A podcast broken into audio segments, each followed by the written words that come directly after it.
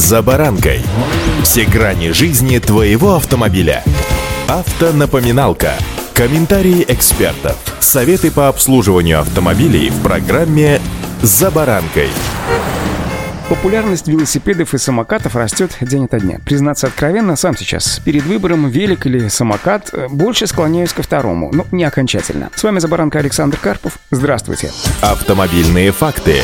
Пока же новости из мира средств индивидуальной мобильности. Водитель самоката – пешеход. Верховный суд подтвердил в своем постановлении, что тот, кто управляет электросамокатом, считается пешеходом. А это значит, на проезжей части в неустановленных для этого мест находиться не имеет права. На фоне неопределенности статуса этих транспортных средств такой такое решение только еще больше усложняет ситуацию. Уже давно назрела необходимость прописать требования для средств индивидуальной мобильности, чтобы хоть как-то упорядочить их передвижение. Проблемы с электросамокатчиками все чаще становятся поводом для их разбирательства, причем в Верховном суде. Действительно, согласно правилам дорожного движения, те, кто на них передвигаются, считаются пешеходами. С другой стороны, инспекторы ГИБДД все чаще привлекают к ответственности тех, кто ездит на самокатах без прав, считая по мощностным характеристикам эти транспортные средства мопедами. Непонятно также и как водителю себя вести, например, при виде такого то ли пешехода, то ли водителя мопеда мопеда. И кто в таких случаях имеет преимущество? Пока же просто представьте себе ситуацию. Самокат движется по проезжей части, прямо по линии разметки, разделяющей первый и второй ряд. В этот момент с парковки, ну или из прилегающей территории, с второстепенной дороги, выезжает автомобиль и самокатчик с ним сталкивается. Инспектор ГИБДД, прибывший на место, постановил, что самокатчик, согласно правилам дорожного движения, пешеход. А поэтому нечего ему было делать на проезжей части. Пешеходы должны передвигаться по тротуарам, пешеходным или велопешеходным дорожкам, а если их нет, то по обочинам. Если же нет обочин или идти по ним невозможно, то следует следует передвигаться по краю проезжей части. В результате электросамокатчика оштрафовали на 800 рублей.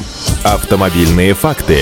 Такие разъяснения водителя средства индивидуальной мобильности не устроили. Он обращается в суд, указав, э, что его невозможно привлечь по части 2 статьи 1229 Кодекса об административных правонарушениях, поскольку он не был пешеходом и не управлял велосипедом. Он управлял самокатом, который по техническим характеристикам является транспортным средством. Далее начинается разбирательство по судам различные инстанции, пока пути их не приводят в Верховный суд. Тот, в свою очередь, подтверждает правильность и законность выводов нижестоящих судов. Также напоминаю, что понятие транспортного средства, закрепленное в примечании к статье 12.1 Кодекса об административных правонарушениях, расширенному толкованию не подлежит, а в примечании говорится, что под транспортным средством следует понимать тех, у кого двигатель объемом более 50 кубических сантиметров, мощность электродвигателя более 4 Вт, а конструктивная мощность выше 50 км в час. Кстати, понятие «транспортное средство» для применения в Кодексе об административных правонарушениях отличается от понятия, установленного правилами дорожного движения. Согласно правилам, транспортное средство – это устройство, предназначенное для перевозки по дорогам людей, грузов или оборудования, установленного на нем. В общем, пока не будут вынесены необходимые поправки в правила, количество судебных исков будет только увеличиваться, а поправки в правила принять невозможно, пока этот документ относится к так называемым белым правовым актам, то есть в них нельзя вносить изменения, а можно лишь переиздавать только целиком, хотя в госавтоинспекции утверждают, что в правительстве уже пошли им навстречу в этом вопросе, и, возможно, в скором времени такие поправки все-таки будут внесены. Ну а пока суть до дела, друзья, строжайшее соблюдение соблюдение правил дорожного движения как главного гаранта безопасности на дорогах. И удачи!